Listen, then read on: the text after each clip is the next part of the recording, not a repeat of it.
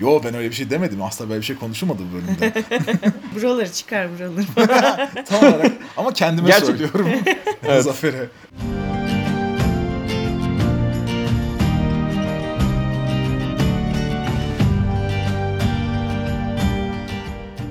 Ben Zafer. Ben Barış. Ejder ve Ejderha Alt Kültür Podcast'ine hoş geldiniz. Hoş geldiniz. Biraz daha değişik bir bölüm olacak. Heh. Bu sefer gerçekten hoş bulduk diyebilecek birimiz de var aramızda. Evet, bu sefer bir konuğumuz da var. Hoş bulduk. Deniz. Bugün biraz daha kişisel bir bölüm olacak şeyden dolayı. Daha kendi FRP deneyimlerimizden bahsedeceğiz. Özellikle de arada bölümlerde atıfta bulunduğumuz e, uzun kampanyonlar muhabbetleri vardı benim oyun DM'lik yaptığım. Her iki kampanya de işte geçen haftalarda sona erdikten sonra bunlar hakkında bir hani uzun ve yüksek level kampanya oynamak nasıl bir şey temalı bir bölüm yapalım dedik ve onun için de bir oyunumdan Zafer öteki oyundan da Deniz olarak ve aynı zamanda iki oyunun DM olarak da ben böyle bir üçlü sohbet olacak bu sefer. Evet hoş bulduk. Deniz ayrıca bizim Evet uzun zamandır dinleyicimiz. ve tasarımcımız. Bir numaralı fanınız. Yok o Ege. Ama aynı zamanda evet logomuzun da tasarımcısı Deniz. Yani ilk konuğumuz oluyor teknik olarak bu düşününce. evet daha nicelere. Daha nicelere. Bazı yayınlanmayan gizli bölümlerimizde konuk olsa da. Evet. Ama orada da yine Deniz konuğumuzdu. Başkalarıyla beraber. Evet. Bakalım belki o gizli bölüm daha ileride sonra çıkar. Hayır çıkmaz. Ama neyse. Ya bir de şey aslında şöyle bir ironik oldu. Bundan tam bir önceki bölüm. Arada başka bölüm yayınlamayacağımızı varsayarsak. Hı hı. Judgment Day bölümü oldu. Ve Judgment Day bölümünü kışın ortasında yayınlamış şey kaydetmişiz. Sonra şey yazın en sıcak zamanlarında yayınlanıyor ve işte orada ya ne olsun ya bizim de oyun devam ediyor falan diye böyle şey yaptılar. Sonra şimdi çat diyor campaign bitmiş bir muhabbet girecek araya. Biraz timeline karışık. evet. Böyle nazar değdirmiş gibi. Çocuğunu kaybetmiş gibi hissediyor musun? İki çocuğunu da. Ya kaybetmiş gibi değil de mezun etmiş gibi hissediyorum daha çok. Yani şey olarak yani gerçekten çok uzun süreli projeler bitmiş gibi ve bir anda aa artık özgürüm bir yandan ama bir yandan da güzel de onların böyle bir fix olması. Ya böyle durumlarda şey beni üzüyor. Konuya da pataküte girdik ama. Yani o haftalık ya da işte aylık neyse hani hayatının rutin olan bir şey var ya. Ve sürekli orada hani bunu biz oyunun Aftermath oturmasında da konuşmuştuk ya. Ve onun, onun olmaması benim için ne bileyim işte Hava Meteor Mother'ın bitmesi gibi bir şey yani böyle. Lan her zaman bu vardı artık yok mu lan nasıl olmaz? O böyle çok garip geliyor insana yani şey hani Evet evet yani. hayatın değişiyor ama orada constant süre, süre gelen bir şey var. Bunun varlığı normalde çok güzel bir şey. Ya kesinlikle öyle yani ve bir yandan da şey aslında hani hem tükettiğin bir şey orada hani katılımcı olarak ama bir yandan da ürettiğin de bir şey. Hani hem Hawaii Meteor Mother'ın çekim ekibindeymişsin hem de aynı zamanda izleyicisiymişsin gibi bir durum oluyor bence. O zaman daha tabii daha da dramatik bir şey yani. Gerçi ya oyuncu ve DM açısından farklıdır diye düşünüyorum ki zaten o yüzden de biraz daha hani iki oyundan da oyuncu gelsin istedim bunun muhabbetinde. Biraz daha ama bağlam sunmak adına. Şimdi bahsettiğimiz şey aslında hani FRP'ler hep normalde anlat hani insanların genelde deneyimi, deneyimi one shotlardan oluyor benim bildiğim. İşte hani convention'a gidiyorlar one shot oluyor. İşte kul- üniversite kulübünde etkinlikler vesaire. Hani onun dışında campaign oluyorsa da çoğunlukla insanların deneyimi ya da işte hani bir grup kurulsa bile işte belki birkaç oyun oluyor. Sonra işte birisinin işi çıkıyor. İşte bir ay hiç muhabbet olmuyor. Grupta ve bir şey planlanmıyor. Sonra Sınav patlıyor. haftaları. Sınav haftaları özellikle öğrencilikse. işte ya da birisinin tam zamanlı işe başlayıp abi hafta içi her gün çok yorgunum. işte hafta sonunda başka işim var diye şey yapması. Evet. Bu kesinlikle takımımdaki, e, ekiplerimdeki tam zamanlı çalışan arkadaşlarıma sistem değil. ama yok yani tabii ki. Yani gerçek hayat daha öncelikli ne olursa olsun ama çok zor bir şey. Hani aslında o yüzden uzun şey yapmak ama bir yandan da herkesin yap hani oyun bunu yapmaya teşvik ediyor gibi. Çünkü hani oyun baktığında şey değil D&D en azından. Normalde bir oyun işte şuradan şuraya kadar işte level 10 civarında bitmiyor. Level 20'de bitiyor ve bir karakterinin açıklamasına baktığında level 20'de bunları da göreceğim belki sözünü veriyor sana bir anlamda oyun ama o söz çok ender yerine geliyor gibi sanki. Ya dediğin gibi gerçekten benim için şey yani ya da en azından gördüğüm oyuncularda çoğunluğu aslında one shot değil daha uzun en azından one shot'tan uzun böyle şey dönemlik oyun deneyimi oluyor. Ama burada da mesela işte şey OTU BKFT'de hani genelde gördüğüm topluluk sene başlıyor. Bir oyuna başlanıyor sonrasında işte 14 hafta bir dönem. Arada kayıplar oluyor falan. Belki 10. haftada bir yerlerde hani sıkıntısız gelebilirse oralarda bitiyor. Ve burada da yine şey işte tabii oyun sonuna kadar yani en azından bir power level varsa da o power level'ın sonuna kadar gelmiyor. Bazen hikayeler böyle bir şekilde hızlandırılıyor öyle bitiyor. Hani bunun çok daha uzun süren bir haline gelmesi gerçekten şey. Zor bir iş. Yani bir yandan aslında bence şey oyunun hani D&D'nin tarihçesine bakınca da çok garip bir şey bunun gelişimi. Hani eski oyunlarda bir yandan daha çok düşük level'larda kalınıyormuş gibi baktığında. Çünkü old school kafada şey mantığı var atıyorum. Hani karakterin öldüyse level 1 yeni karakterle gelirsin. Wow. Hani çoğu zindan zaten karakter rendesi gibi bir şeydir. İşte şey böyle çoğunlukla düşük level'larda kalınıyor ve sanki oyunun keyfi daha çok orada çıkıyor gibi. Hani belli bir level'a geldikten sonra hatta karakterler yani emekliye ayrılıyor. Ki yani çok çok eski old school'a gidersen şey falan da var. İşte elfler zaten level 8'i aşamıyorlar. İşte cüceler level 10'u aşamıyor falan derken Hani yüksek level karakter çok ender bir şey. Hı hı. Ama bir yandan da çok yüksek level'larda var hatta şey böyle 1980'lerde galiba bu D&D'nin resmi dergisi Dragon ya da Dungeon'a bir e, mektup gelmiş. Mektupta işte Gary Gygax ya da işte oyun tasarımcılarına şey demişler. Ya siz bu oyunu işte level 20'den sonra çok il- ilerletmeyin vesaire diyorsunuz da bizim arkadaşlar işte karakterleri level 50 oldu. Sonra DM onların karakterlerini tanrılara karşı savaştırdı ve tabii ki tanrıları yendiler. Ve böyle oyunları da var. Yani bu, bunun hakkında ne diyeceksiniz falan diye böyle mektup yazıyor birisi. Hani Bunu da açıklayın. yüksek level'larda olabiliyormuş demek ki. Ve hatta işte yani teknik olarak eski edisyonlar yüksek level'lara çok daha fazla şey yapıyor. Hani basic D&D mesela level 36'ya kadar gidiyor. 36'dan sonra tanrı oluyor karakterin. Advanced'de teknik olarak level sınırı yok. Level 20'den sonra az çok hani aynı şekilde yükselmeye devam ediyorsun. Hı hı. Level 20'ye kadar gitme ve level 20'de oyunun bittiği hissi bir yandan oyunun eski kökeninde de var ama bir yandan da işte özellikle modern oyunculukta çok da yok sanki. İnsanların vakti olmuyor. Hani ve hani çoğu resmi macera level 20'nin yanına bile yaklaşmıştı. 12-13'te falan bitiyor. Hani öyle olduğu için çok şey yani çok fazla ins- insanların yüksek level'ları görebileceği böyle resmi bir mecra da yok sanki. Ya daha eskiden işte Prestige klaslar falan da vardı ya işte 3.5'ta ya da muhtemelen Pathfinder'da da bunun dengi bir şey vardır. Hani oralarda sanki biraz daha yüksek level'lara farklı şeyler denemeye açıkken 5E'de böyle aynı hatta işte Vampire'in 5. edition'da da olan bir muhabbet gibi. Yani kafalarında bir oyun var. Karakterlerin geldiği, potansiyel olarak oynadığı böyle bir belli bir level scale düşündükleri bir aralık var. Ortalama bir D&D oyunu zaten böyle oluyor. Biz bu deneyim vermeye odaklanalım. Hani bunun altına üstüne çok da odaklanmayalım da hani insanlar bu core deneyimi alsın. Sonrasında zaten muhtemelen bitirirler gibi. Yakın zamanda da şey izledim. Disket kutusuna şey muhabbet ediyorlardı. İşte bazı oyunların, bilgisayar oyunlarının son bölümlerinin böyle daha dandik olması gibi bir konu vardı. Çünkü bilgisayar oyunlarında da aslında oyuncuların çoğunluğu oyunun finalini görmüyor ya. Yani 20 saatlik bir oyun. Ortalama ne bileyim insanlar 10 saat oynamış mesela. Oyunun ortasına kadar gelmiş. Aslında bir yere content hazırlayacaksan hani FP açısından, insanları tavlamak açısından en mantıklısının böyle daha düşük ya da orta seviyeye odaklanmak üzücü ama mantıklı geliyor. Hani ya son level'ları ya da işte oyunun sonunu zaten yapalım ya. Zaten buraya zaten 3-5 kişi gelecek. Gelen buraya gelen de artık memnun olur bitirir falan gibi. Hani böyle o son kısmı sallamak sanki içerik açısından düşününce hani böyle şey işte manwork'u nereye ayıralım falan derken böyle bir nebze mantıklı da gibi geliyor ki işte insanlar sonsuza kadar oyun oynayamıyor mu? Evet dediğin gibi o level'lara ulaşamadan oyunu bırakan da çok fazla insan oluyor. Yani yüksek level oynamak istiyorsa yüksek level bir campaign de başlatılabilir ki ben bir nevi öyle yaptım ama bunun da sorunu deneyimli oyuncular bulmak gerekiyor ama D&D çoğu zaman birilerini zar zor toplayıp oynayabildiğim bir oyun olduğu için onlar bunu yapmak çok zor hani hali hazırda deneyimli oyuncuların olması gerekiyor. Yeni başlayan birisine hadi 12 level karakter yarat diyemezsin. Hani ya da dersen de ne olduğunu anlayamazsın. Evet hani. evet. Özellikle büyücü spellcaster'lar. Özellikle onlar. Hı hı. Evet o komple eziyet. Ve D&D'nin kuralları o konuda birazcık ilginç bir durum yani. Mesela hani Vampire dedin hani, vamp, hani düşünüyorum mesela Vampire'da benzer bir hani level sistemi o kadar hani Yok. tabii ki experience alıp işte ne bileyim skill'lerini geliştirebilirsin şey yapabilirsin ama işte hani herhalde mantık olarak en yakın şey hani böyle nesil atlamak falan mı olur ama o da çok istisnai durumlarda olan bir şey. O da çok istisnai bir durum. Ya oyunun zaten temelinde olan şey işte hani senin generation'ından kaynaklı bir sınırın var ve işte hani oradaki toplumsal yapı da zaten senin o belli bir seviyede kalmanı zorluyor. Yani çok ekstrem oyunlar dışında ya da böyle çok uzun dönemli ve işte şey belki de hani mesela çok eski çağlarda başlayıp günümüze kadar gelip çağlar içerisinde kuvvetleneceğin bir oyun değilse zaten gelebileceğin güç seviyesi belli. Sen karakterin güçlense bile Hani burada şey işte aslında şeyde söyleyeyim mesela karakterin generation'dan kaynaklı işte şey atıyorum işte physical ability'lerini mesela art- ya da herhangi bir ability'ni arttırabileceğin maksimum bir sınır var.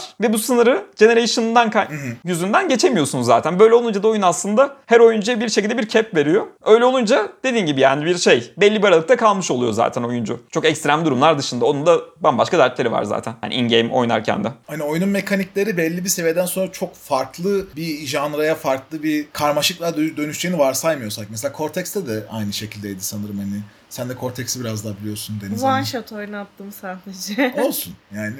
şey yani o Cortex'te düşününce karakterlerin belli güç seviyeleri tamam zarlar şeklinde belirtiliyor ama hani bir noktadan sonra karakterler hani çok güçlenip işte üst kurmaya başlarlar vesaire falan gibi hani böyle bir yan sistem falan eklenmiyor ve yani ne bileyim hani bu noktadan sonra gerçekliği tamamen bükmeye başlarsınız gibi bir durum yok hani atıyorum D&D'de Wizard'larda olduğu gibi sanki. E, Evet, Cortex'in bağlamı çok farklı bir nokta. Wizard Fighter olarak bakmazsın da e, Avengers olarak belki hani Kaptan Amerika kalkan atmayı keşfetti gibi bir şey bir noktaya geliyor. Ama hani işte atıyorum Hawkeye bir noktadan sonra Thor'a evrimleşmiyor. Evet evet. Yani güç seviyesi olarak.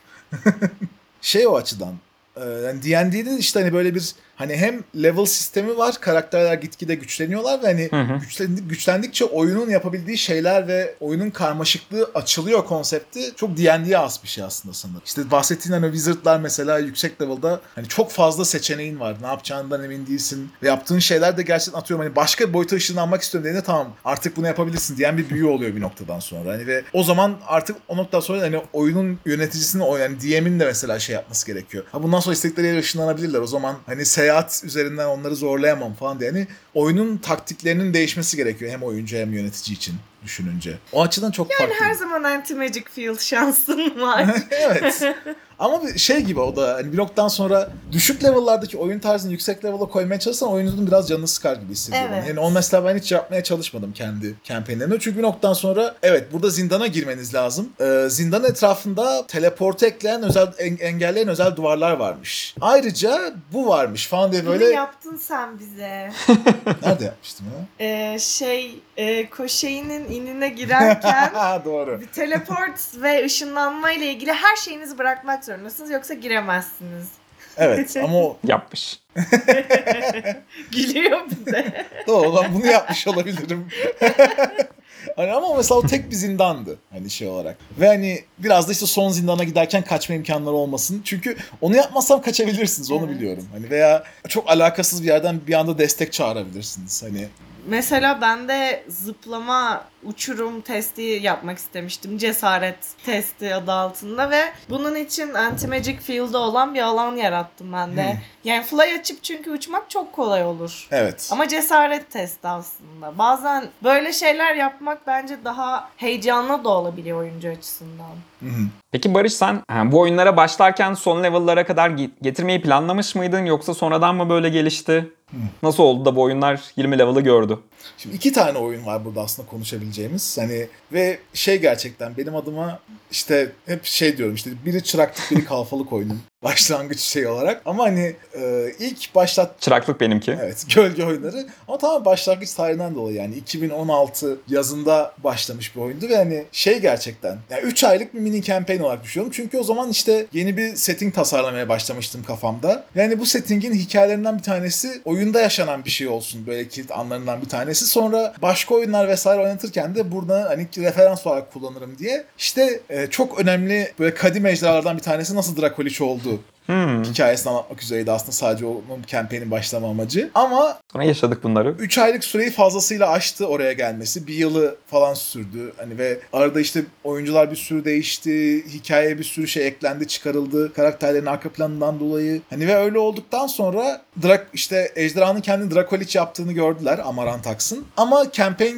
gayet güzel. Hani herkes birbirinden memnun. E iyi o zaman bu Drakoliç'i yenme çabasının da oyuna dökelim diye campaign oradan tekrar devam etmeye karar verdi. Normalde bitme noktası düşündüğüm şeyken. Hani öyle olduğu için çok daha uzadı daha sonrasında. Ki işte o, o, o şekilde 17 level'a kadar sürdü ve daha sonrasında işte ekip ikiye ayrıldı. Bir grup Drakoliç'i avlayıp bir grup Drakoliç'in diğer müttefiklerini uğraşırken ve o Drak- müttefiklerden bir tanesi de Evler adında bir liçti. Böyle ekipten birisinin geçmişinde de daha böyle bir nemesis rolü oynayan. Ve o şekilde hani o oyun 17 level'a kadar sürüp bütün o liçler yendik, yenildikten sonra kendi kafamda şey yaptım. Ben bu oyunu bir mini campaign'le daha devam ettirip level 20'ye ulaştırırım diye bir mental not aldım kenarda. Ben daha sonra işte o ekip dağıldı. Herkes kendi işine döndü. İşte ben master'ı bitirdim sonra hani işte bir 6 ay falan takıldım. Daha sonra doktoraya başladım. İnsanların full time işleri oldu, oldu arada. Evet insanlara insanların full time işleri oldu. Ee, ve Ve bunlar olduktan sonra aynı ekibi tekrar toplayıp hani biraz daha oyuncu sayısını kısıtlayıp çünkü belli bir sayının üstünde oyun oyna- oynatmanın gereksiz zor olduğunu da fark ettim biraz daha. Hı hı. Hani bu sefer on- level 18 19 20'de işte bu Evler adlı için tekrar geri dönme çabasını böyle bir hani 30 yıl sonra ekip yeniden toplanıyor. Yaz alevi ejderhaları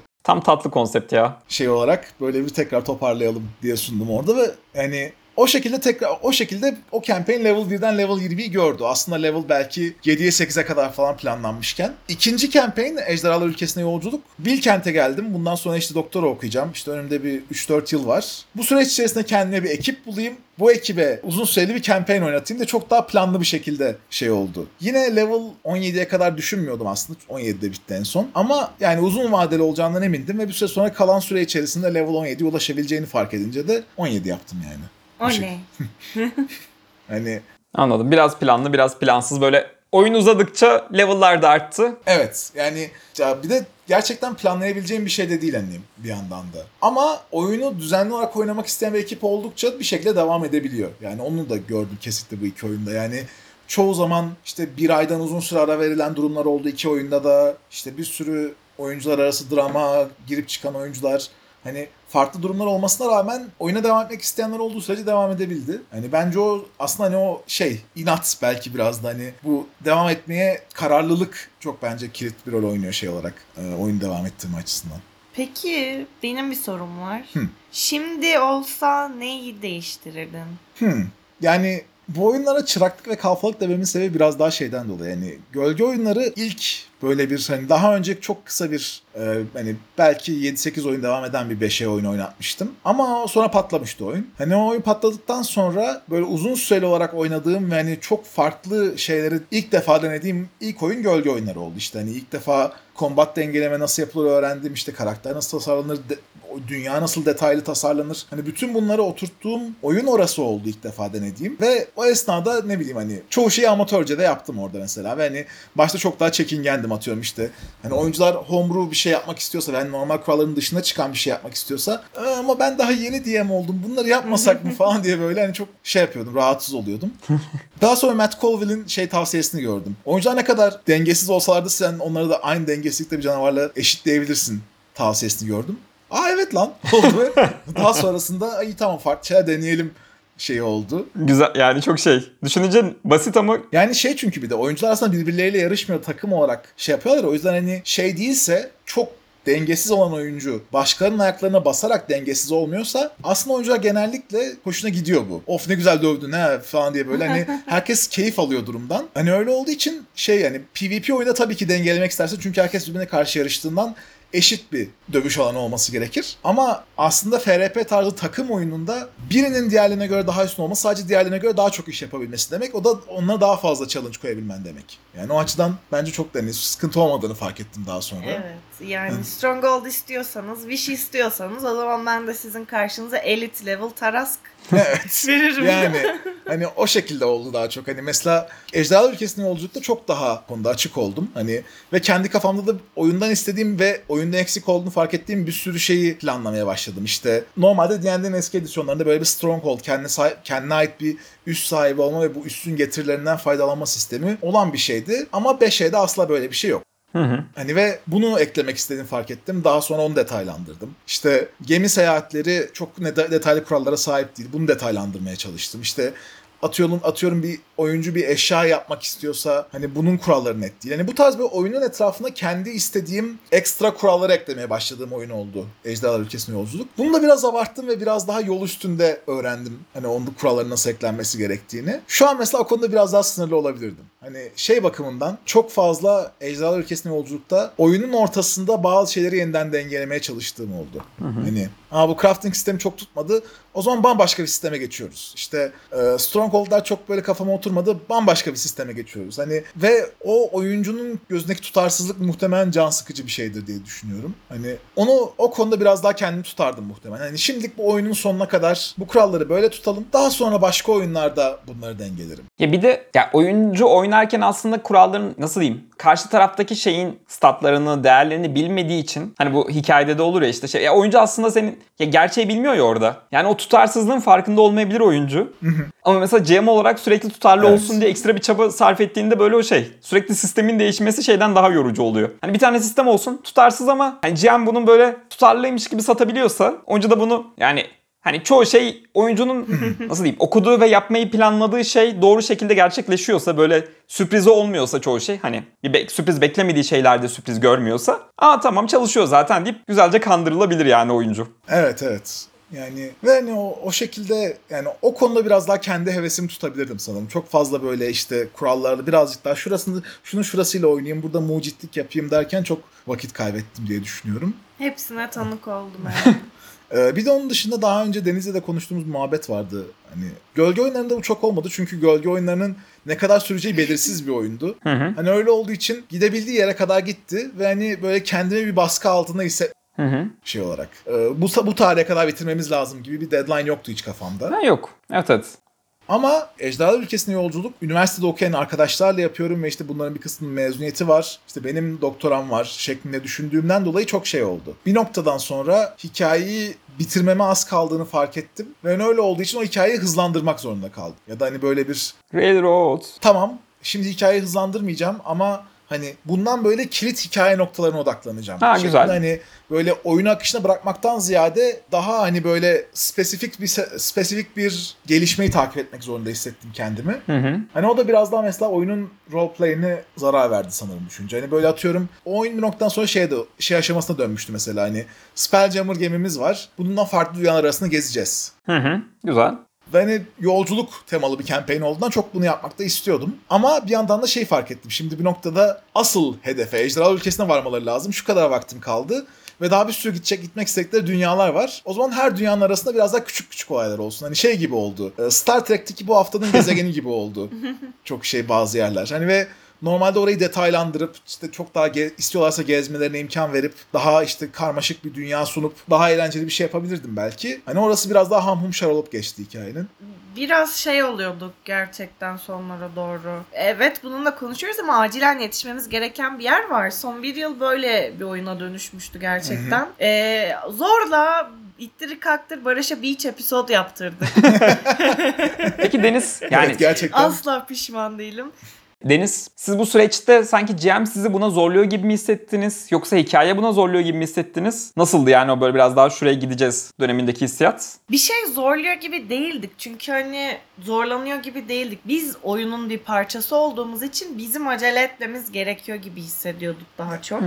Ee, Barış bizi ittiriyor gibi değil de oyun bu şekilde ve bizim buna adapte olmamız gerekiyor diye düşündük sanırım ve hepimiz buna adapte bir şekilde hızlı hızlı işlerimizi hallettik. Anladım. Evet yani şey gibi biraz da o açıdan hani organik olduğunu düşünüyorum. Hani karakterlerin hikaye içinde de acele etmelerini gerektirecek sebepler vardı. İşte kendi dünyalarında bir sıkıntı ortaya çıkmaya başlamıştı. Hani bunun zamanla ilerleyecekini biliyorlardı. O yüzden çok da kalmak istemiyorlardı karakter olarak da. Ama hani sonuçta GM olarak hikayeyi belirleyen benim orada ve hani daha rahat gezmelerini teşvik edecek bir şey de yapabilirdim. Peki bunu oyun dışında konuştunuz mu? Yani bence şey hani oyun dışında o na- oyunun nasıl devam etmesini istiyorsun? Hani kafamda bir hikaye var. Hikaye böyle derin hani tamamını görmek istiyorsanız acele etmeniz gerekir. Yok oradan çıkacaksanız da böyle böyle şeyler başınıza gelir diye. Yok. Sanki o meta konuşma bana çok faydalı olabilirmiş gibi geliyor. Hani insanların oyun tarzından nasıl bir şey aradığını da Jamie'inkiyle böyle matchleyip.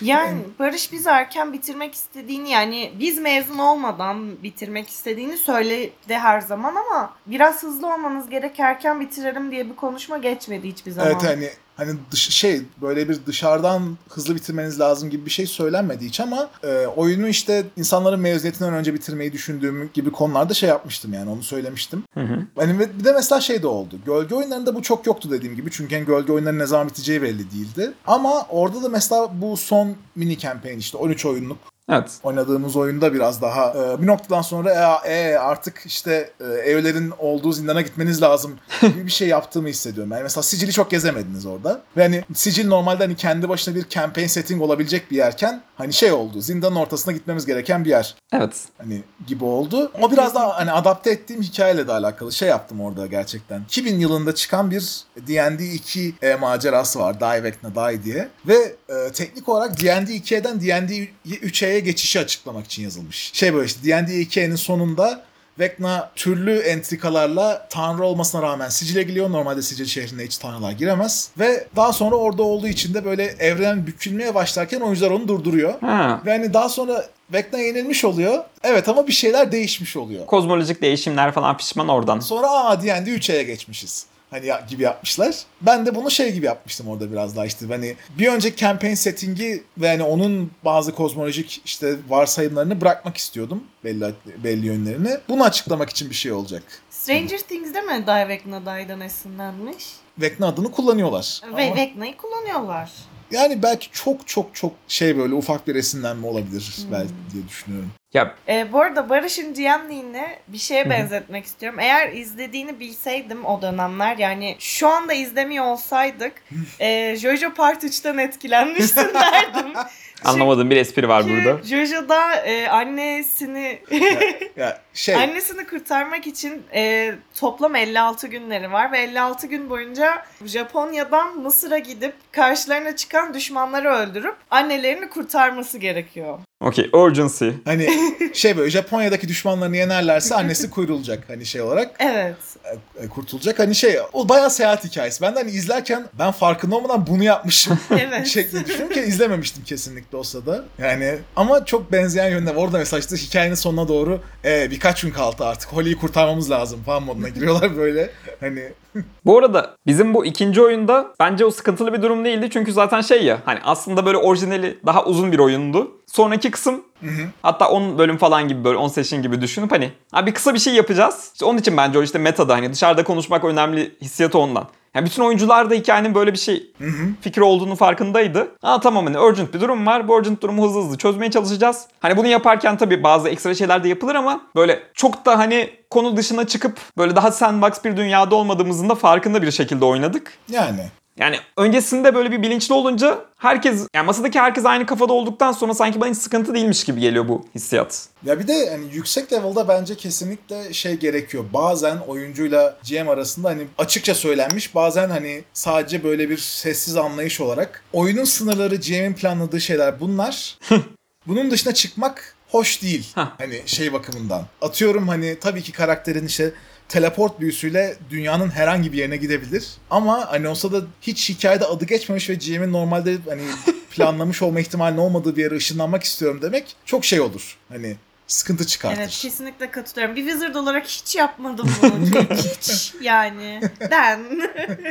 Yani bu spesifik olarak böyle epic level olmasına da gerek yok. Hani level 17 değil de Kızım sana söylüyorum. hani level 13'ten itibaren yaşanabilecek bir şey o. Level 7. halka büyüler 13'te geliyor olması lazım. Hani ve mesela şeyde gölge oyunlarında bunu yaşamıştım. Ee, iki ek- ekip bölündükten sonra hani biraz da şey mesela o bana çok öğretti yüksek level'ın çok farklı bir şey olduğunu. Hani ekip şey olmuştu işte hani karanlık altından Underdark'tan bir yolda ilerleyip işte bu lichlerden bir tanesini ele geçirdiği e, Drov şehrine gidecekler. Hani ve ben düşük level bir hani daha işte orta level'larda bir hikaye gibi Tamam o zaman karanlık altında böyle uzun tünellerden giderler. İşte tünellerde şu gün karşılarına şu çıkar. Şurada şöyle olay olur. Böyle atmosfer veririm diye yani bayağı yol seyahat planlamıştım. Sonra seyahatin ortasında işlerine yarayabilecek bir plot hook eşyasının varlığından muhabbeti geçti. Ha iyi tamam o zaman oraya ışınlanıp eşyayı alalım diye bambaşka bir yere ışınlandılar. hani ve sonra biraz daha doğaçlamam gerekmişti o kısımdan sonrasını. O noktada şeyi fark ettim. Ha, level 7. halka büyüleri olan ekibin şakası yok. hani onu göre ayarlamak lazım. Ya şey oyuncu olarak da böyle şeyler yapmak gerçekten çok tatmin ediyor. Hani böyle normalde daha uzun bir hazırlık, büyük bir şeyler yapılacak ama böyle işte hiç düşünülmemiş bir çözüm bulmak. Ki ben de mesela sen de böyle işte asırlar önceki ilk oyunumuzda da işte böyle bir büyülü bir taş bir şey var. Orada bir metin yazıyor ve işte onun o çevirmek için bir adventure bir şeyler yapmamız gerekiyor diye bir şey var aklımda. Sonra ama şu an adını unuttuğum bütün dilleri okuyabildiğim büyüyü atıp ha okey tamam böyleymiş hadi gidelim. Böyle bir an yaşadığımız var aklımda işte daha eskiden. Bu dediğin şey 2012'deki kampanyayı mi diyorsun? Evet. 2012 miydi, 2011 miydi, 2010 muydu? Öyle bir şey yani çok eski diyelim şimdi. Yani 3.5. Bazen keşke D&D oyunlarında da e, bilgisayar oyunlarındaki gibi quest gösterilse map'te böyle. Ama e, bunu da yapabilirsin aslında. Yani mesela o Sana konuda e, yani bence evet GM'in biraz daha şey yapabilmesi güzel olur. Güzel oluyor aslında. Oyunculara spesifik olarak hedefiniz ne? Hani bu konu hakkında ne biliyorsunuz? Bunları hani somut bir şekilde vermek bence aslında iyi bir şey. Tabii ki hani oyunu bilgisayar oyununa çevirmeye gerek yok bir yandan. Evet. Ama hani şu da bir gerçek. Hani senin oyuncular karakterini gibi davranmak zorunda ama o karakter değiller. Hani atıyorum işte e, sen Brandon Cook olarak oynuyorsan Hı hı. hani e, Pamant dünyasında hani Brandon Cook işte doğma büyüme Rodeo'da büyümüş birisi. Hani o şehrin nasıl bir yer olduğunu biliyor. İşte belli bir miktar büyü eğitimi almış. Hani ansiklopedik bilgi olarak büyünü nasıl işlediği hakkında bir hani evren içi bilgisi var. Ama Zafer Altınsoy'un öyle bir bilgisi yok. Zafer'in bildiği şey hani şey şu kadar arkana skillim var. Oyunun kuralları büyüyü bu şekilde işletiyor ve hani hikaye içerisinde evren hakkındaki bu detayları gördük. Hani o oyuncuyla karakterinin bilgisi arasında ister istemez bir fark var çünkü o karakterin %100 bedeninde olmanın imkanı yok. Evet. O noktada GM'in bence işte şey yapabilmesi lazım. Ekstra bazı bilgileri hani senin karakterin bunu zaten bilirdi Hmm. diye hani o karakterin o dünyada yaşayan hani sağduyuya sahip bir varlık olduğunu gösterecek şekilde vermesi lazım diye düşünüyorum. Kesinlikle katılıyorum. Bence skill'lerin de daha etkin kullanılması gerekiyor oyunda. Sözüm meclisten dışarı. Karakterlerin skill'lerini e, karakterler olarak uygun yapınca e, ve bunu oyun içine çok daha net entegre edince e, skill challenge'lar olsun vesaire olsun karakterler oyuncular karakterlerine daha e, bağlanıyor. Bu iyi bir şey de olabilir, kötü bir şey de olabilir ama e, aynı zamanda ona oyuna da daha çok bağlanıyorlar. En azından hı. benim deneyimim bu. Yani Yani Herbalism kiti çok aktif kullanırsam ya da mesela sürekli arkana zarı attığımda iyi bir sonuç geliyorsa demek ki benim karakterim e, bitki bilimci bir e, bir büyücü de aynı zamanda. hani karakterinin kabiliyetlerini Nasıl bir sezebiliyorsun cümle bu? bitki bilimci bir büyücü. bence. E, bilgili bir insan, bir Hı. kişi. Kompetan birisi. evet. Evet onu biraz daha oturması ya da işte şey hani klasik neymiş level'larından ya da yapabildiği büyülerden büyülerin haricinde neyi bilir nelerden anlar nasıl biridir gibi şeylerin böyle zamanla biraz daha oturması nerede nasıl davranırın Hı hı. Canlanması kişide güzel bir şey yani. Evet. Ya bir de şey hani mesela bence yüksek level campaign'in şöyle bir güzel yönü var. Normalde işte hikayeyi yedi hani yeni başlayan bir ekibe hikayeyi yedirmek için hani farklı farklı taktikler denemen gerekiyor. Çünkü hani ne bileyim işte karakterlerin motivasyonları veya oyuncuların motivasyonları net olmayabilir. Hani ne ne yapsam oyuncunun ve karakterin ilgisini çeker ki de işte quest'in peşinden gitmek ister Hı hı. dersin.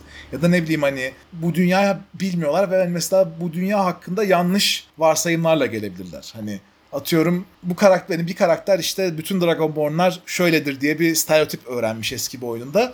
Senin oyunda öyle bir stereotip yok ama geldiğinde ha bu Dragonborn karakter varsa kesin böyledir diye mesela stereotiple bakıyor. Evet. Hani bu tarz oyununu ve evrenini tanımamaktan gelen belli sıkıntılar oluyor. Tam tersi uzun vadeli bir campaign olduğu zaman şey yapabiliyorsun hani karakterin halihazırdaki geçmişi ve yaşanan maceraları tak diye kullanabiliyorsun. Hani işte birisini maceraya mı göndermek istiyorsun? İşte kalenizdeki çal- sevdiğiniz çalışan Eleonora kayboldu. Nereye gitti bilmiyorsunuz. O, o zaman Eleonora'nın peşinden gitmemiz lazım diye bütün ekip bir anda motive oluyor. Ya da ne bileyim hani belli bir şeyin göndermesini yapmaya başlıyorsun. Hani işte daha önce yendikleri ama asıl efendisini çözemedikleri bir durum oluyor mesela. Yani sonra bunun, bunun ucu nereye çıkacak diye oyuncu merak ediyor zaten ve sen bunu verdiğinde aa kesin bununla alakalı diye böyle şey yapıyorlar hani. O şekilde hani daha oyuncuyu motive etmek ve oyuncuyu o dünya gerçekten yaşayan bir yermiş gibi davranmasını sağlamak işte bu immersion denen şey hı. çok daha kolay uzun süreli bir campaign'de bence.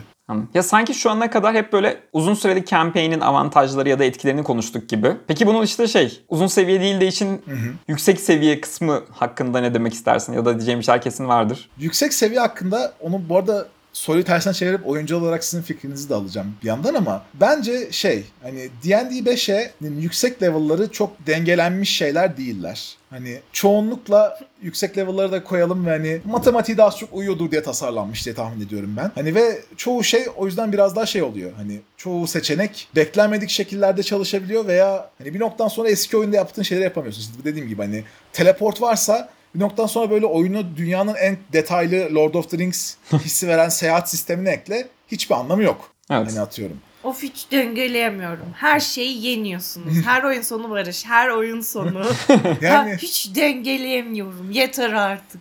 Bunu yaparken bir yandan da ekibe 10 bin tane ekstra özellik vermişimdir tabii ama yani ya da şey oluyor gerçekten hani belli bir seviyenin üstünde karakterleri yenmek veya hani o karakterlerin mesela ölüm tehlikesi yaşaması çok daha güç bir şey. Ve hani bence birazcık oyunun vermek istediği hissi tersine çeviriyor gibi geliyor bu. Çünkü şey yapmışlar. Düşük level'lar daha güçsüz olduğun için işte çok basit bir kurt bile seni öldürebiliyor ve Hı hı. o kurt hani level 1 iken karşılaştığın kurtun sana yarattığı ölüm tehlikesi level 17 iken karşılaştığın Taras'tan daha düşük. İronik bir şekilde. Ama Taras bütün dünyayı yok eden bir tehlike. Hani Hmm. nasıl anlatabiliyor muyum şey olarak hani. Yani çünkü yüksek level bir karakteri öldürmek çok zor. Hani Evet. e, zaten çok yüksek hit pointleri var. Tehdit seviyesini azalıyor insanlarda yani. Te- o tehlike hissiyatı azalıyor gibi. Evet, evet yani. Bir yandan bu istenen bir şey de olabilir. Çünkü hani atıyorum hani bir süper kahraman seviyesinde çıkıyorsa karakterler. Zaten Taras da böyle hani Taras'ın karşısına çıkan e, sıradan kahramanlar gibi his- hissetmek istemiyorlar. Taras'ın karşısına çıkan Avengers gibi olmak istiyorlar. O zaman hani o kadar zorluk hissettirmesi çok da sıkıntı değil. Ama o zaman düşük level'ların bu kadar ölümcül hissettirmesi garip kaçıyor. Hmm. Hani öyle bir garip Yo durum var garip bence. kaçmıyor bence. Düşük level'sın, bir level'sın. Daha pek bir şey bilmiyorsun. O yüzden kurtlara karşı ölmen çok normal ama artık e, neredeyse 5 5 tane paralel evrende dolaşmış çoğu büyüyü bilen içinde başka varyantları barındıran bir büyücüysen wish atman çok normal artık. Ama wish atman normal evet ama işte şey hani yine şey Jojo örneğinden gidecek olursam hani ilk bölümlerde karşılaştıkları bu uçak içindeki böcek standının Dio'ya ziyade Dio'ya göre daha fazla ölüm tehlikesi yaratması gibi düşün. Şu an çok şey oldu dışarıda. Yok ben de One Piece'ten bahsedecektim bu noktada. One Piece'in ilk arkındaki düşmanla işte şu anda bilmiyorum artık. Yani One Piece'in biraz da dünyanın işte setting'teki bazı olaylardan kaynaklı gittikçe daha güçlü kişilerle karşılaşıyorlar ve dünyaya da bu hikayede direkt oturan bir olay ve hani sürekli şeyi alıyorsun. Hani bizim karakterlerimiz bir yerden sonra çok güçlendi. Onun için bazı daha güçsüz kişilere karşı böyle bir anda ne bileyim bin kişiyi dövebiliyorlar gibi bir hale geliyorlar. Ama bazı uzakta böyle çok güçlü karakterler var ve onlara karşı hala bizimkilerin ezik olduğunu, gidince dayak yiyecekleri gerçeğini bilmek böyle işin ciddiyetini de hissettiriyor. Belki bir teknik şey olabilir şu an aklıma gelen. Mesela daha oyunun başlarında bir yerde böyle çok yüksek seviye birinin görmeleri ve böyle yani nasıl diyeyim o karşıdaki güçlü kişinin farkına varmaları ve karakterler ne kadar güçlense de lan ben şimdi bunları yapabiliyorum ama o daha fazlasını daha önceden yapabiliyordu gibi böyle bir şey. Hani tehdit algısını belki farklı şekillerde oyunculara vermek. Yani o onu mesela bence şeyde Ejder, Ejderha Ülkesi'nin yolculukta güzel yaptım. Çünkü dediğin gibi durum oldu. İşte level 2 iken ekip daha böyle hani tamamen şans eseri gerçekten kötü gelen bir random encounters'larından dolayı bir Lich'le karşılaştı ekip. Uh. Ve daha sonra bu Lich yani bir 10 15 hani 15 değil de belki hani 12-13 level boyunca arada ekipte sürekli olarak sıkıntı yaşadı. Hani ve ekip sürekli olarak hani bu bir noktada yenmemiz lazım ama şu anda karşısına çıkmaya cüret bile edemeyiz şeklinde bakıyorlardı duruma. Ve daha sonra işte daha sonrasında yenmeyi başardılar belli bir seviyeye gelince. Güzel. Yani o bence çok şey yani oyuncular bakımından bence Tatminkar. hani oyuncuları bilemiyorum ama kendi adıma öyle bir ark yapmış yapmış olmak benim hoşuma gitmişti. Hani böyle bir başta çok güçsüz hissedip daha sonra toparlana toparlana güçlene güçlene bu rakiple yüzleşebilecek seviyeye gelebilme hikayesi. Yok kesinlikle ben Koşe'yi arkını çok seviyorum. Yani Bir yandan da Koşe'nin Redemption arkıyla bitmesini de çok seviyorum. Hani sürekli Wizard olduğu için Kiki'de, Koşei de Wizard olduğu için birbirleriyle atışıyorlardı Dream büyüsüyle vesaire de olarak. Ee, en son e, Wizard olmak güçlü olmak mı yoksa moraller mi gibi bir tartışmaya da girdiğinde e, bilmiyorum bu tarz sosyal şeyleri de çok seviyorum ben D&D'de. Yani şey bence o ve bu biraz ironik aslında çünkü hani Zafer'in ekibiyle işte Euler'in ka- kapıştıkları diğer Lich Tanrı Euler hikayesinde çok tam tersine hani artık hani redeem olması hani artık iyiye döndürülmesi imkansız bir Lich'le savaştılar onlar da. Hani hatta hani sembolik olarak bu karakterin insanlığı burada buraya saklamış insanlığını. Evet. Ve bu insanlığını yok etmeniz lazım ki kendisini öldürebilirsiniz gibi bir şey olmuştu orada. Hikaye olmuş yapmıştım orada da. Hani bence şey gerçekten hani kötü karakter, hani yüksek level'ın bir başka avantajı da o açıdan. Hani bu villain olmanın, kötü adam olmanın en üst versiyonlarını görebiliyorsun. Hani bazıları gerçekten hani çok güçlü varlıklar ama aslında hala böyle bir grilik bulundurabilen içinde ve yani böyle motivasyonlarını anlayabildiğin daha kompleks karakterler oluyorlar. Ve hani o güç ve kötülük arasında o kompleks yönlerini keşfedebilmek de eğlenceli oluyor kesinlikle. Bazıları da sadece Kötü. saf kötü oluyor ve o saf kötülüğün ne olursa olsun doldurulması gerektiği üzerine bir hikaye oluyor. Hani Evet. Ya böyle gri hikayeler de güzel. ikisini de yapabildiğim için de ben memnunum şahsen. Evet, evet. Ya işte yeri geldiğinde ama evet yani böyle saf kötülüğünde olabileceği ya da buna karşı durma hikayesinin de hala var olmasını seviyorum. Yani böyle her şeyin işte Game of Thrones griliğinde de olmasına gerek yok. Bu arada bu risk algısına hani oyuncu olarak bir yorum yapacak olursam benim için şey oldu mesela. Risk algısı hiç düşmedi resmen. Hatta bir yerden sonra işte Sorcerer oynuyordum. Sonra hani Fighter da alayım böyle biraz daha öldükten sonra. Tekrar ölmeyeyim şeyleri. Karakter öldükten sonra. Evet. Ama ya yüksek seviyede bu sefer karşında da böyle korkunç ve bir dünya şey yapabilen bir şey var ya ve ne yapabileceğini bilmiyorsun. Hatta benim tehdit hissiyatım daha yükseldi onun için şey. Kombatı ne kadar hızlı bitirirsek o kadar iyi. Çünkü hani ilerlerse bambaşka bir şeyler yapabilir. Yani bir etki altında kalabiliriz, bir seviye tutturamayabiliriz. O yüzden neyimiz varsa hemen başladığımız gibi kullanmalıyız gibi farklı bir seviyeye çıktı mesela bendeki tehdit hissiyatı. Yani bir de o zaman aslında oyuncular olarak size sorayım. Yani sizce yüksek level bir karakter oynamak nasıl? Hani hikaye tasarlama ve işte hani o grubu dengeleme yönlerinden bağımsız olarak hani çoğu kişinin karakterleri işte belli bir seviyeyi görmüyor veya hani yüksek level karakter yapıyorsa level 12'den başlatıp 17'ye çıkartıyor. Ama hani level 1 bir karakteri alıp onu işte level 17'ye 20'ye çıkarmak nasıl bir histi sizin için? Önce Zafer sen mi anlatırsın ben mi anlatayım? Sen başla. Tamam. Bence e, karakterin güçlenmesiyle karakterlerin ve grubun ideolojisinin ve morallerinin e, gelişmesi aynı paralellikte oluyor. Bu yüzden gri bir takım mısın yoksa kaotik bir takım mısın, murder hobo musun yoksa gerçekten geldiğin yerin iyiliği için uğraşıyorsun ve elinden gelen her şeyi yapmaya hazır mısın bunun için? Ee, yoksa kaosu da seviyorsun ama aynı zamanda herkes mutlu olsun mu istiyorsun? Bu moral olarak da ilerleyebildiğim bir şey ve güçlerini de buna göre geliştirdiğim bir şey bence yüksek level campaign. En azından böyle olunca benim mutlu olduğum bir şey ve bizim grupta ben bunu çok net bir şekilde gördüm. Bir yandan Kiki'nin Wish'inden de etkilenme sebebim o.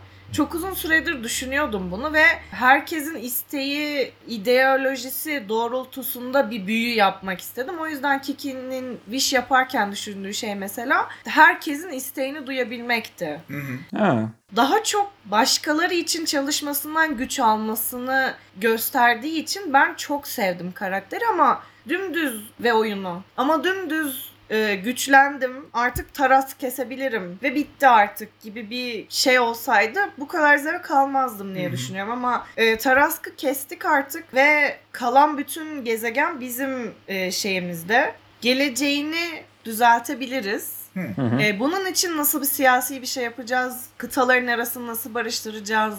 Bizim elimizde olan bir şey mi onlara bırakmalı mıyız? E, daha çok bu noktaya gelebilmek önemli bence.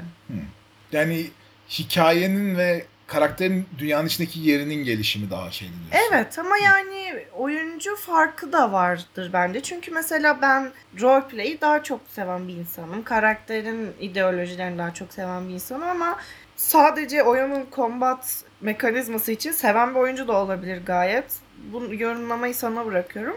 Onun düşüncesi farklı olacaktır bence. Bir, Zafer sen ne düşünüyorsun? Ya ben hani uzun süreli oyun ve yüksek seviye oyun aslında bence farklı şeyler. Yani beraber de olabilir ama bağımsız da rahatça olabilecek şeyler. Hani uzun süreli oyunun avantajı aslında klasik işte şey. Hani hem karakterini hem dünyayı daha iyi tanıma. Bir yandan şey oyuncular arası ilişkilerin biraz daha oturması ve neyin ne yapacağını, kimin nasıl davranacağını dair böyle o tahminlerin oturması. Ve böyle herkesin daha çok zevk aldığı bir oyuna dönüşüyor zaten. Bunun yanına Oyuncuların bir de şey işte hani bir level'dan başlayıp 20'ye 17'ye kadar böyle yüksek level olduğunda da şu geliyor. Kombatı çok eğlenceli oluyor bence. Yani bir kere şey Evet.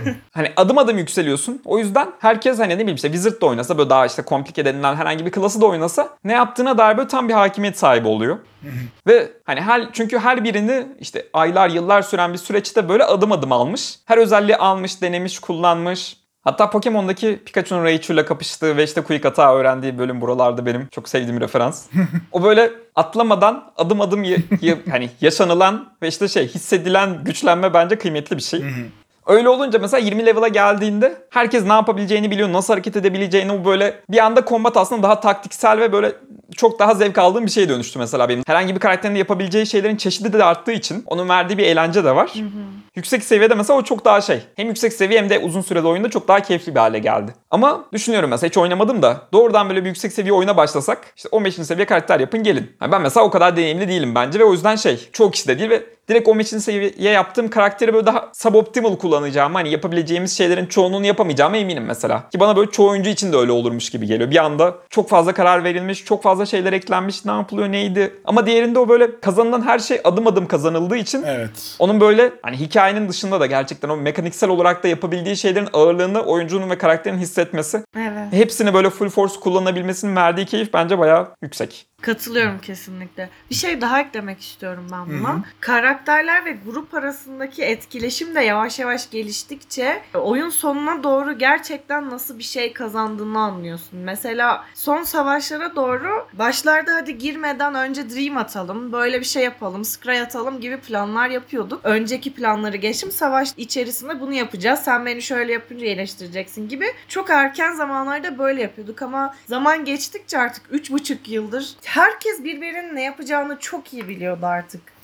Ee, ve hiçbir şey konuşmadan savaşlara girdiğimizde birbirimizi çok iyi koordine edebiliyorduk. Mesela grubun healer'ı daha çok healer'ı. kimi heal'layacağını biliyor. Grubun daha tankımsı hasarı, da- nereye gideceğini iyi biliyor. Kiki'nin ne zaman öleceğini, ne zaman ölmeyeceğini çok iyi düşünebiliyorlar ve gerçekten bunu yaşamak bence çok değerli bir şeydi. Birlikte bu hissi yaşamak, birbirimizi tanımak ve birbirimizle gerçekten bir grup olarak koordine olabilmek yüksek level campaign'in bahşettiği bir Avantaj şey hı. yani anladım demek Evet. istedim. Yani şey gibi bence. Yani benim de kesinlikle hani DM olarak gördüğüm. Öncelikle şunu söylemek istiyorum hani ve DM olarak masadayken bunu belki çok yansıtamadım muhtemelen. Çünkü o sırada kafamda bin bir farklı şeyle uğraşmak durumunda oluyordum. Hep hani öyle olunca da hep hani kombatlarda her zaman özellikle yüksek level'larda bunu hızlı bir şekilde bitirmem lazım. Hani ve daha sonra gideceğimiz başka şeyler var. Hissi çok hakim oluyordu bende ama aslında yüksek level combat bence de çok eğlenceli. Çünkü bir kullanabileceğin canavar seçeneği çok daha fazla ve çok daha ikonik şeyler kullanabiliyorsun. Hani işte böyle bir kırmızı ejderhalar, lichler, beholderlar hani bütün bunları oyun boyunca görmek ve zamanında kullanabilmek bence çok güzel bir fırsat. Ve hani atıyorum Tarask benim için şey değil artık. Yani sadece Monster Manual'da basit bir sayfadaki bir duran şey değil. Hani oynattım o canavarı ve nasıl dövüştüğünü biliyorum. Yani bu çok hoşuma giden bir şey hani seçenek olarak. Ama oyun sırasında hep hani işte dengelemem lazım. Oyuncular ne durumda? Fazla kolay mı yeniyorlar?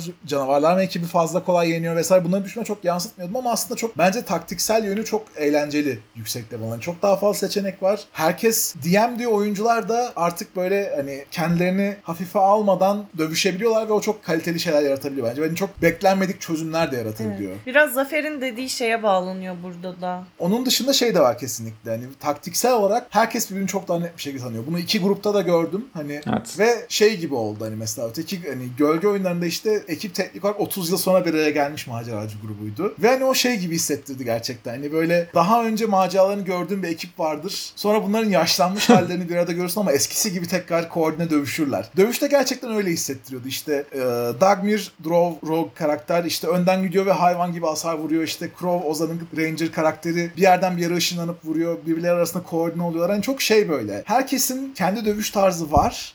Ve herkes birbirinin dövüş tarzından haberdar olduğu için ona göre oynuyor. Evet. Hani sizin grupta da aynı şekilde işte Gargoş, Cüce, Monster Hunter, Blood Hunter karakterimiz işte gidip aynen Witcher önden Rapier'lere gidip savaşıyor. Kiki bir şeyler summonlayıp savaşıyor. Hani bu tarz herkesin bir işte imza hareketi olması ve bu imza hareketlerin artık birbirleriyle uyumlu bir taktik içerisinde yer alması çok güzeldi kesinlikle. Buna katılmıyorum. Aa. Aa, Benim kastettiğim bu değildi. Ha. Çünkü herkes sürekli yeni şeyler öğreniyor yeni level'a kadar. Ve mesela Kiki daha önce hiçbir şey atmadı. Gargoş'un hiç kullanmadığı bir sürü özelliği vardı. Edel'inin aynı zamanda böyle şeyleri var. Mesela Ragnar e, son savaşlara doğru daha meleğe falan dönüşmeye başladı bir Moon Druid olarak. Birbirimizin davranışlarını tamamlayabilecek şekilde koordine olmayı anında beceriyorduk. Yani kastetmek istediğim şey buydu. Ha okey anladım. Hmm. İmza hareketler İmza değildi. hareketler evet. değil. Tamam.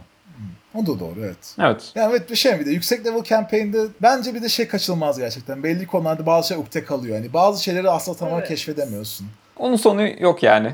Çünkü bunun sonu yok evet o da var. Yani bazı plotline'ların bazıları kenarda kalıyor hepsi çoğunluğu tamamlansa da. Hani bence o açıdan şey mesela hani bu iki campaign'de ben şeye de çok ikna oldum. Hani iyi bir session 0, iyi bir başladığımızda herkes nerede duruyor ve iyi bir epilog böyle toparlanıp hani oyun hakkında hepimiz ne hissediyoruz? Oyunda hepimiz hepimize göre neler nerede bitti. Üzerinden gitmek bence çok şey oluyor yani o insanın oyundan aldığı tatmini arttırıyor. Hani böyle bir mesela gölge oyunlarıyla ilgili e, o zamanlar hem çok yeni bir DND'm hem de grup sürekli değişen bir şey olduğundan bunu çok yapma imkanım olmadı. Bir session 0 yapmamış olmak çok e, pişman olduğum şeylerden bir tanesi. Evet, ya ikinci oyunda yapmamız çok faydalı oldu gerçekten. Session 0 teknik olarak yapmıştık galiba gölge oyunlarında ama Session 0 yaptığımız oyunculardan sadece sen ve Umay kaldınız bir noktadan sonra yani. Evet. Hani öyle olduğu için atıyorum yeni her yeni oyuncu geldiğinde ya da işte hani böyle her grup dinamiklerinin bariz değiştiğini gördüğümde belki Session 0 yenilemek daha iyi olabilirdi. Bunu e, e, Ejderhalar Ülkesi'ne yolculukta yapmıştım. Hani Evet. birkaç defa böyle Session 0 bir daha Session 0 gibi durumlar yapmıştık ve bence onların faydasını gördüm yani. Evet, Barış Session 0 yaptığı için ben size oyun ne kadar komik olsun diye sordum. Ortalama dediniz. O yüzden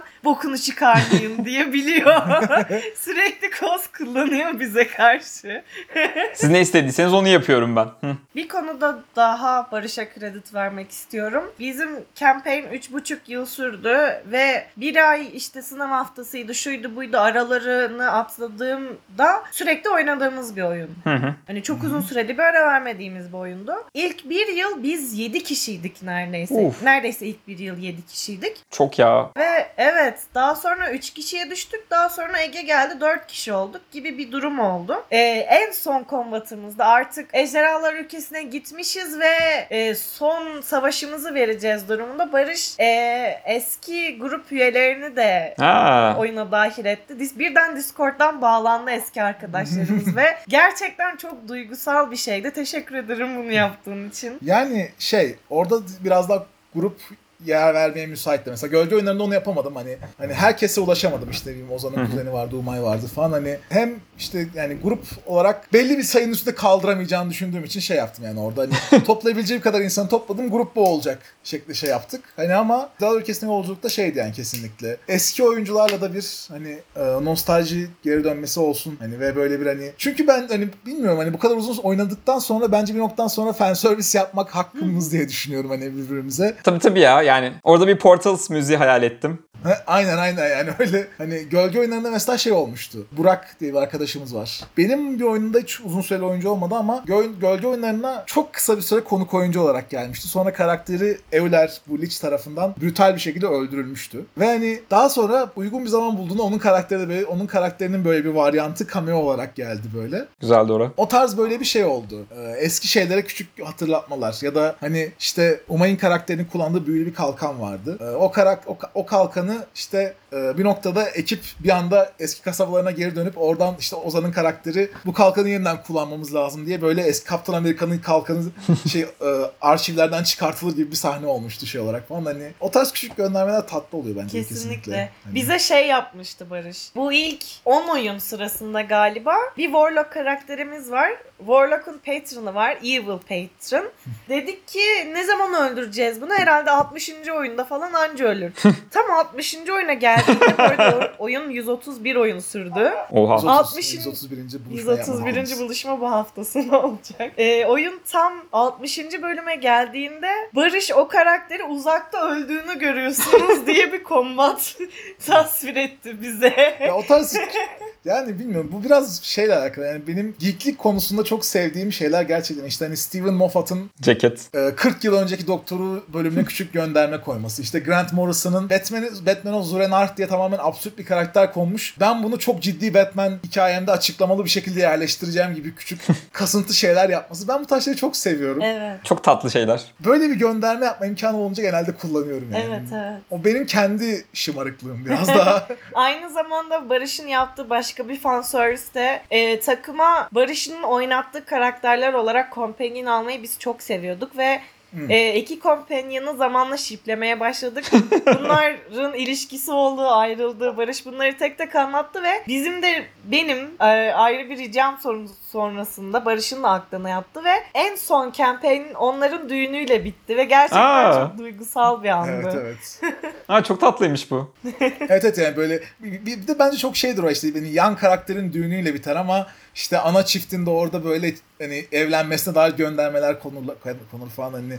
Bu benim çok final bölümlerinde gördüğüm bir şey. Evet evet, tam klasik. Şeyde vardı mesela işte Cora Cora'nın sonunda Evet, Julie ile Steven Universe'de de vardı. yani hani o tarz şeyler bence tatlı oluyor kesinlikle. Hani Yo böyle hem göndermeli hem bir closure hissi var. Tatlı şeyler yani. yani bu tarz küçük yani hikayesel dokunuşlar bence hem faydalı hem yani, yani çok yapması çok da sıkıntı değil. Ama o arka plandaki oyunun iyi olması lazım. Sırf bunlar üzerinden bir oyunu götüremezsin. Ama işte 131 oyunluk bir arka planın varsa onun üzerine gider yani. Evet evet.